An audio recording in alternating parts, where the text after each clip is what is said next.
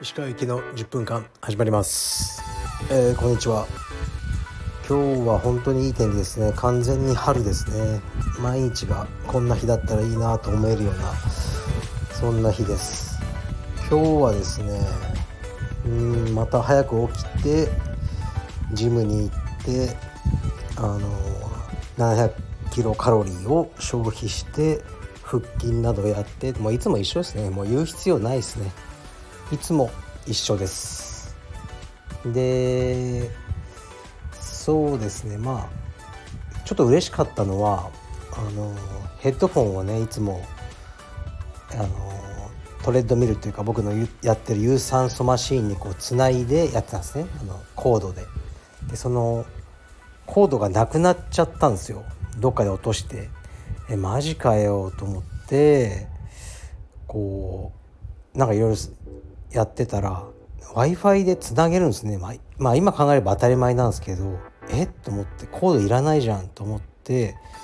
いろいろそのマシーンのね機能を見てたら Wi-Fi っていうところがあって Wi-Fi でできました。結構煩わしかったんですよ。コードが引っかかったりして。だからそれだけでもちょっと今日やる気が出て、早く気づけばよかったなと思いましたね。最近はね、実はね、ちょっと知ってる人は知ってると思うんですけどね、カウスピラシーとか、ゲームチェンジャーとか、いわゆるビーガンとか、プラントベースドダイエットとか、そっち系のドキュメンタリーをね結構見てたんですよ。何ヶ月か前から、ね、自分なりにリサーチもして、結構ね肉をね食べてないんですよね、僕ほとんど。で、どうなのかなと思って、野菜とか豆とかだけでと思ったんですけど、実は何ともないですね。で、体調もすごい良くて、体重もすごい落ちてるし、このまま肉を食わなくてもいいかなとかちょっと思ってるとこですね。まだ分かんないですけどね、そんなにこうなんですか、厳しくやる気はないんで、まあ食うタイミングが来たら食ったり、でそういう感じで、全体的な量を減らしていこうと思ってるところなんですけど、ほとんど食ってないですね。なんか食わずに僕は生きていけそうな気がします。結構カウスピラシーとかドキュメンタリー見ちゃうと、食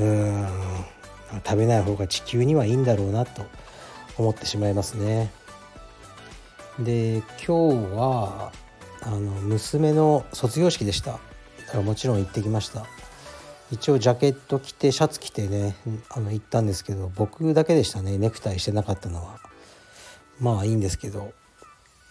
まあ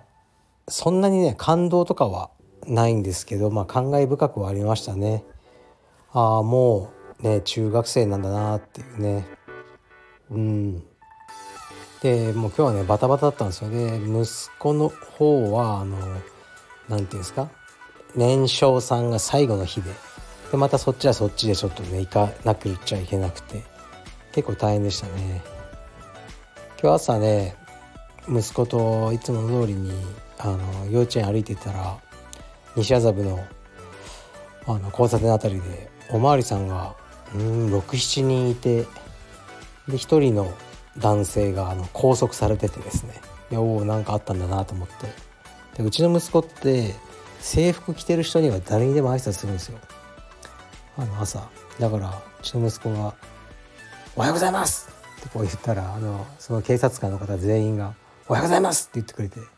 そしたら捕まってる人もおはようございますって言って、で警察官にお前は言わなくていいんだよって言われてましたね。一体何をしたんでしょうかね、彼は。薬かなんかでしょうね。はい、ではレターいきます。レターはもう2つしかないです。またスクショが、ちょっと待ってくださいね。この機能をなんとかしてほしい。読みます。石川先生こんにちは。充実歴十数年の青帯です。毎日楽しく聞いています。ブランドとしてかっこいいと思ったのと、このラジオを応援したいという気持ちもあって、カルペディエムの T シャツを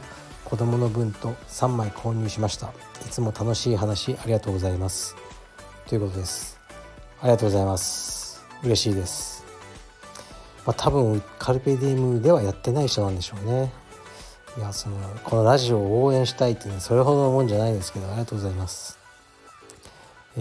そうですね、他の道場の方も買ってくださってるみたいですね。ありがたいことです。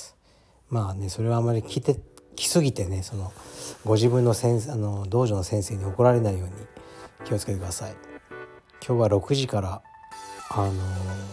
カルペディウムの青道着の販売開始ですね。これもなぜかすごい問い合わせ来てますね。はい、好評だったらまた作りますけどね。でもね、作るとなるとまたね、時間はかかっちゃうと思いますね。はい、次いきます。いつも楽しく聞かせていただいております。近年西側諸国では大麻の合法化が進んでいると思いますが、今後日本でもそのような動きが出てくると思いますか？海外事情にも詳しい石川さんの見解をお聞きしたいです。よろしくお願いします。難しいですね、これは。僕は別に興味ないんですよね、その大麻には。アメリカ住んでる頃は、周りはやってましたけど、僕はちょっと煙とかが苦手なんで、タバコを僕吸ったこと一回もないですよ、生まれて。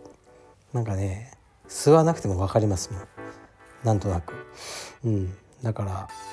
吸ったことないから、多分マリファナとかも煙が無理だと思うんですよね。でやってないんですけど、でも僕ちょっとアメリカで詳しくは言えないんですけど、何かを違法なもんじゃないですよ、配達するようなバイトみたいなのちょっとやってたんですけど、酒飲んでるやつは立ち悪いんですよ。配達に行くともうアグレッシブに因縁吹っかけてくるやつとか喧嘩してくるやつとかいっぱいいるイメージなんですね。でドア開けた瞬間分かるんで、マリファナ吸ってパーティーやってんなってやつらは平和なんですよね。お前も吸ってくかみたいな感じでみんなヘラヘラして、危険なことはないですね。だから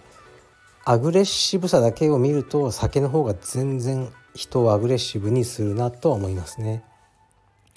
だからこの世の多くの犯罪って酒が関わってると思うんですよ。人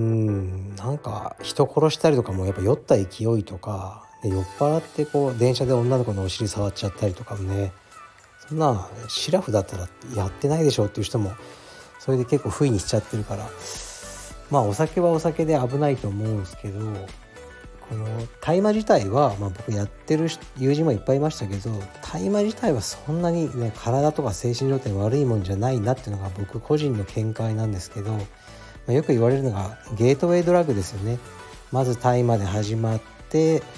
それからもうちょっと強いの欲しくなって LSD に行って、コカインとかヘロインに手出しちゃうっていう、だからそのゲートウェイとしてあるんだが悪いっていう人もいますね。どうでしょうね。でも分かんないですね。お酒がゲートウェイになって、お酒から始まってね、ああいう酩酊感が好きで麻薬に行く人もいるので、僕